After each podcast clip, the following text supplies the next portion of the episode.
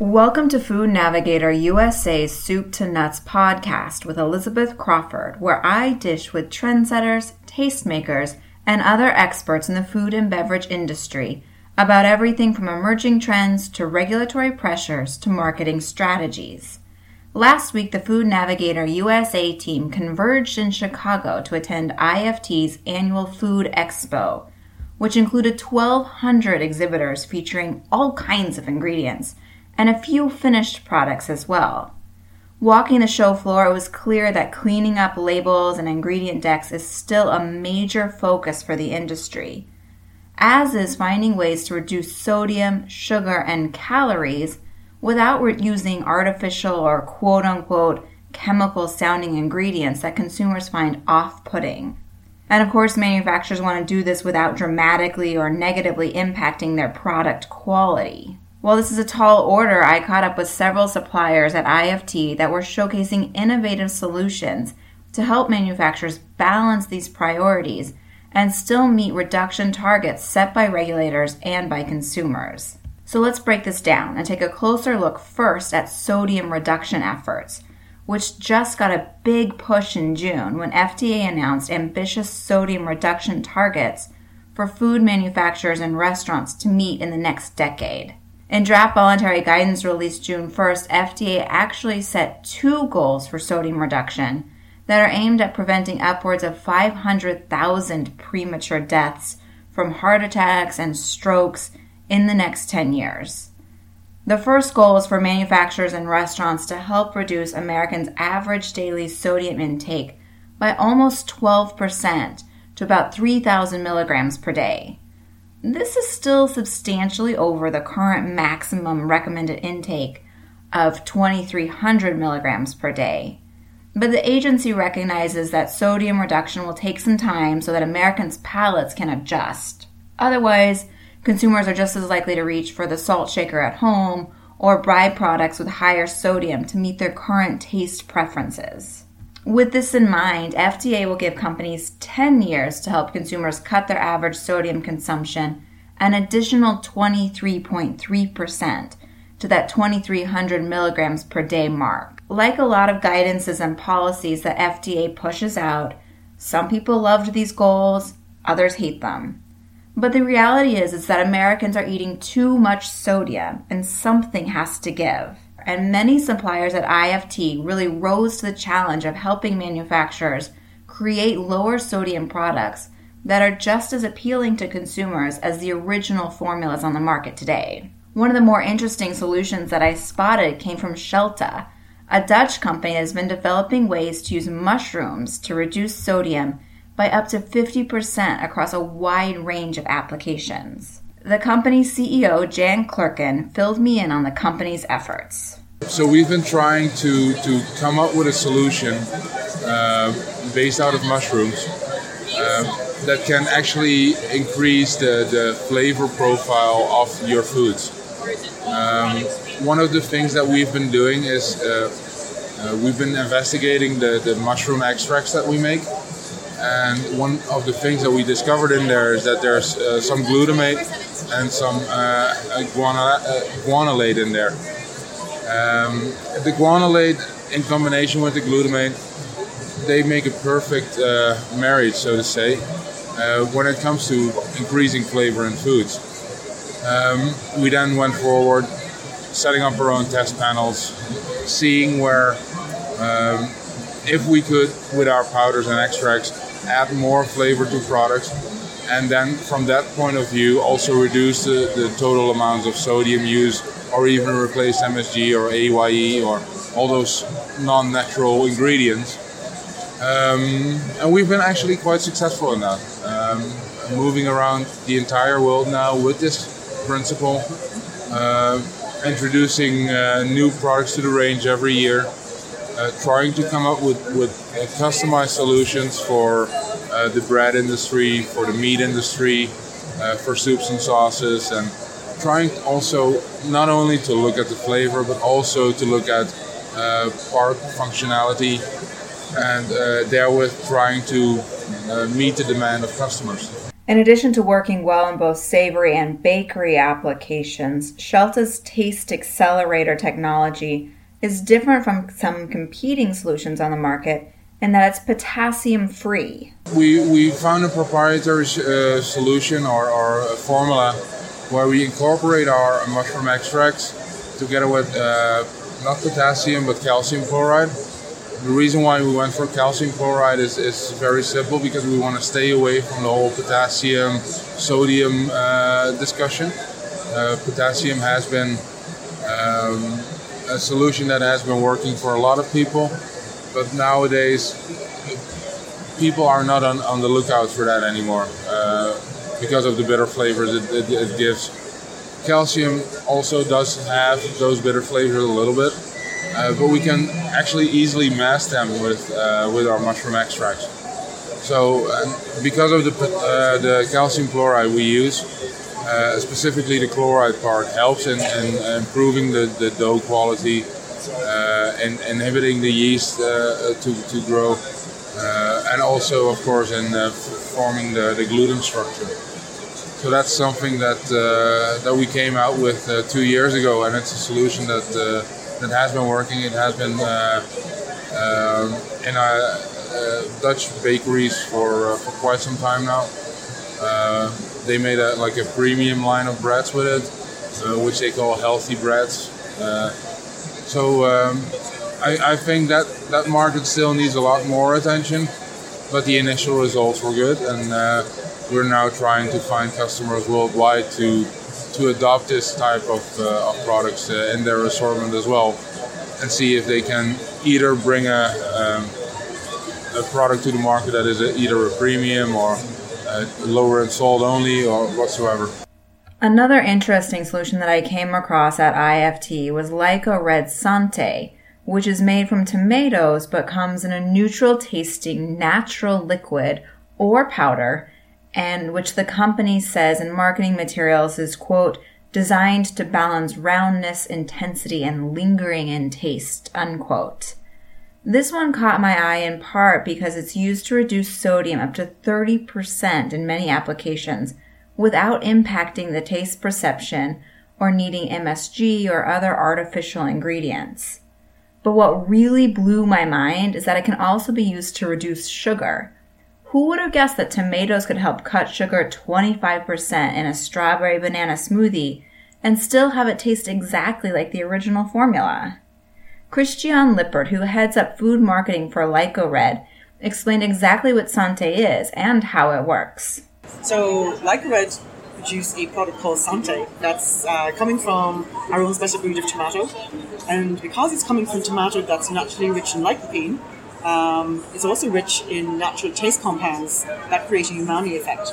So, in order to reduce salt or even remove MSG, what's called ING, uh, ribonucleotides, yeast, or any other maybe less attractive ingredients like HVPs as well, uh, you can actually use Sante to increase the umami taste effect, to enhance taste of the other ingredients in the recipe, and still reduce salt. So we have concepts over here that have been developed by an external chef uh, who is called the New Product Guru. In this company, he works a lot with menu, menu innovation.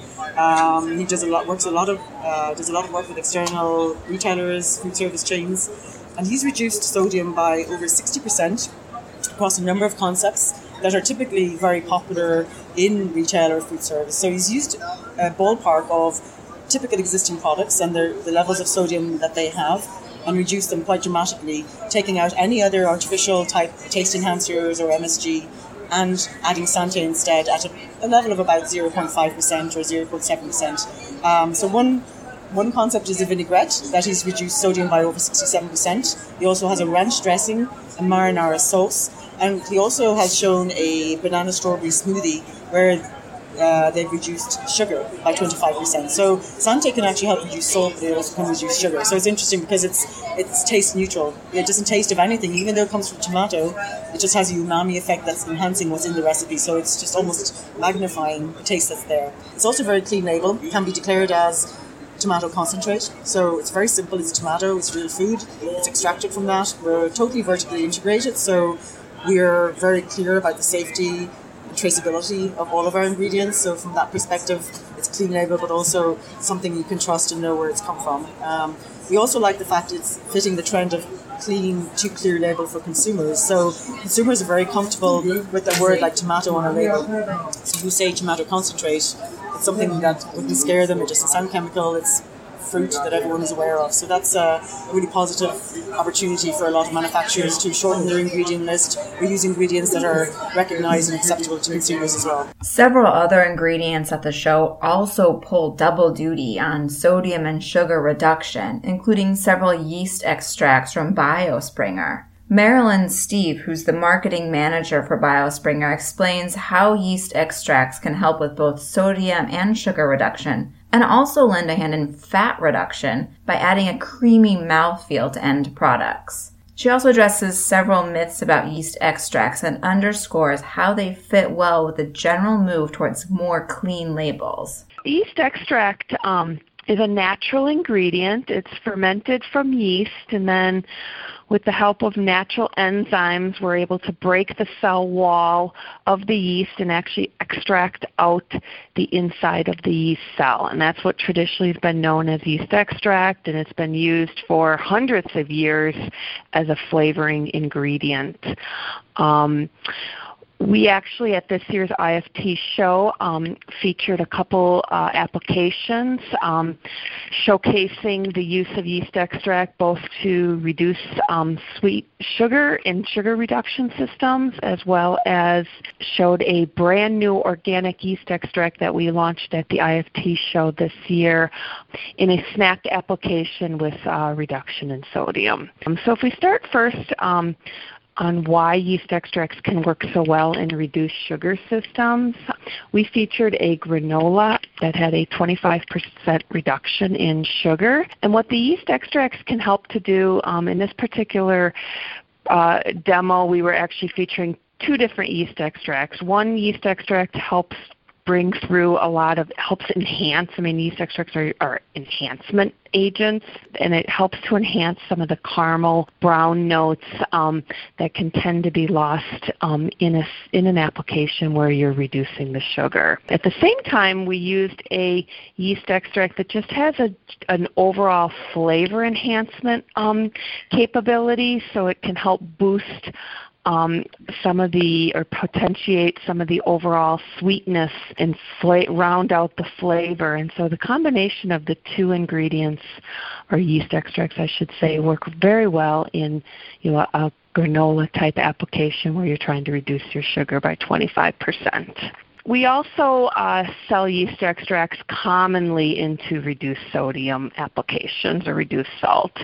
Uh, they work wonderful in, in allowing um, food technologists to reduce reduce their salt content. I mean, we've we've had uh, projects where we've gone as low as 30% salt reduction which really, you know, yeast extracts really, again, this, it's kind of the same mechanism. Um, they're helping to enhance and round off the flavor um, so enhance that salty perception.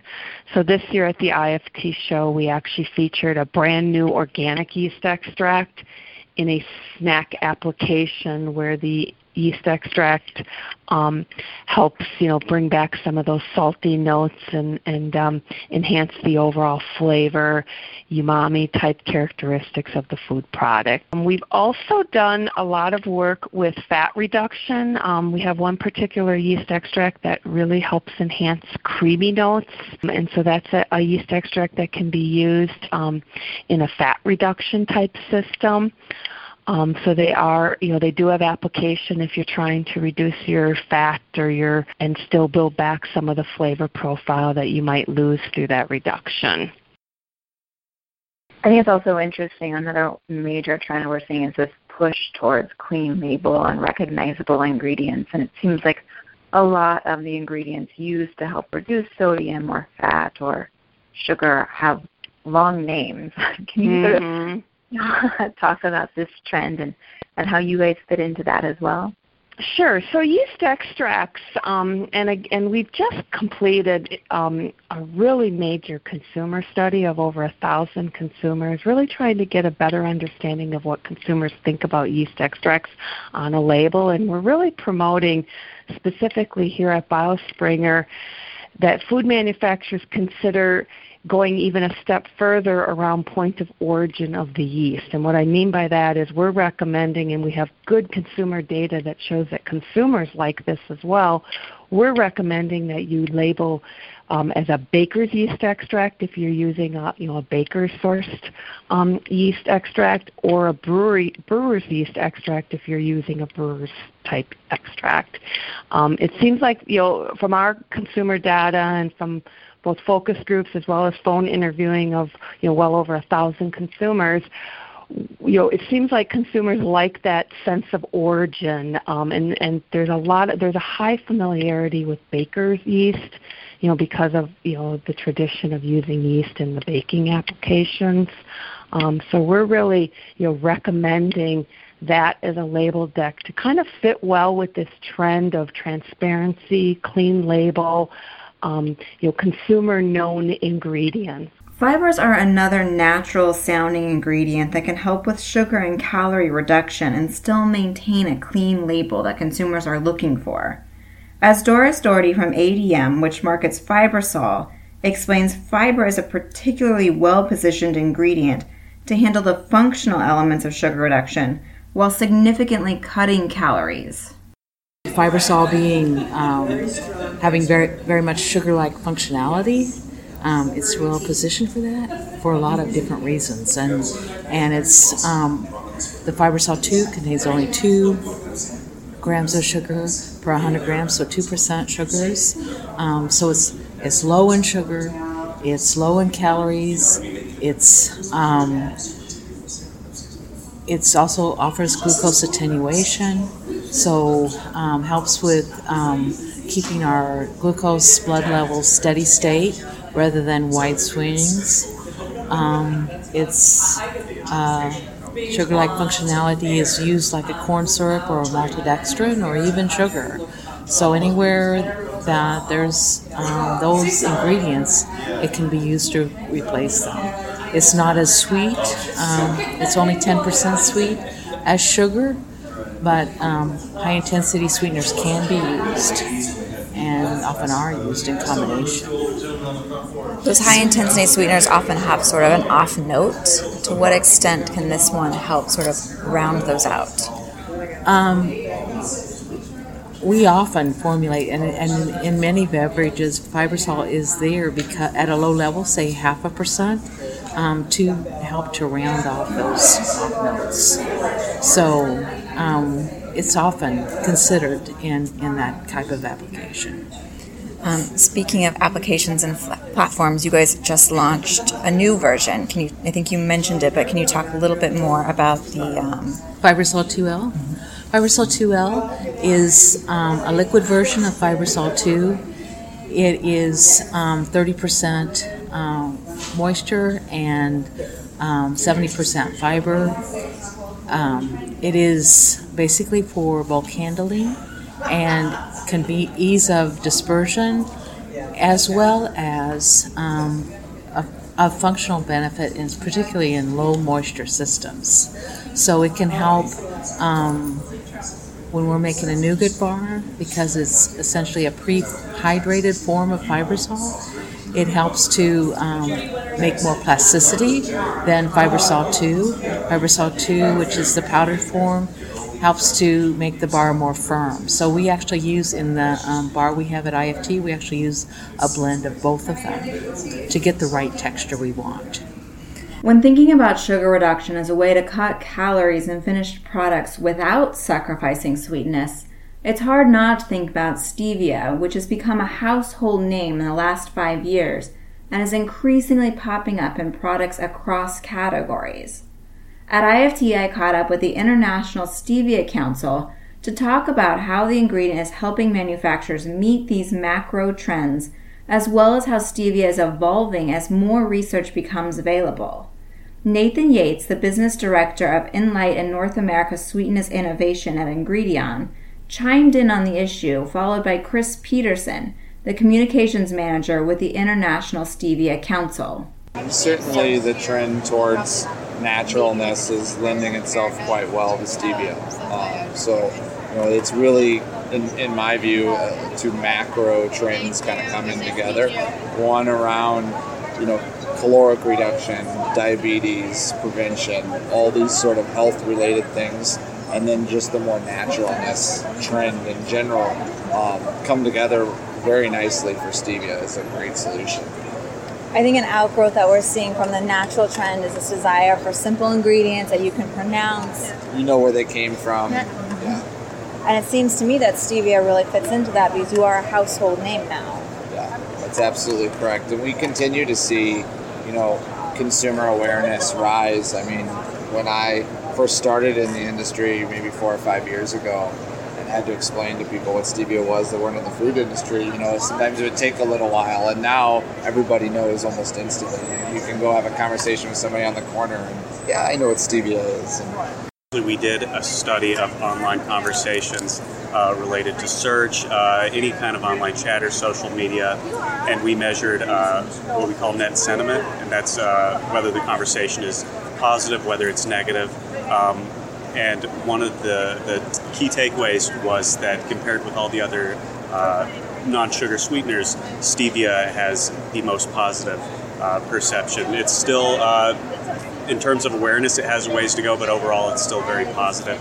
Uh, and, and, the reasons we saw over and over again were uh, that it is natural, uh, that it is safe, that it is healthy, whereas the others, um, for you know whether it's fair or not, they can be tainted uh, one way or no, another. But stevia is still. Uh, we still have the natural halo. So obviously, stevia is checking a lot of boxes right now for the mm. consumer, for the manufacturers. What are the challenges that it still faces?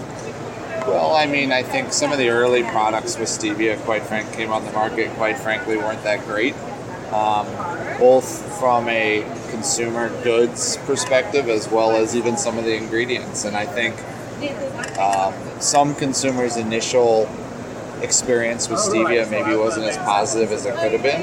And so there's still some catch up to do as we evolve the taste profiles and come up with new blends to make the deeper caloric reductions and, and to make it taste better. I think it's still a bit of a challenge to go back to that same consumer and try to get them to say, hey, try stevia again. You know, it may not have been so good the very first time, but it's changed a lot and you should try it. And I think we're starting to see that again as we see larger food companies start to take their mainstream brands, their flagship brands, and ha- give a stevia based option to those.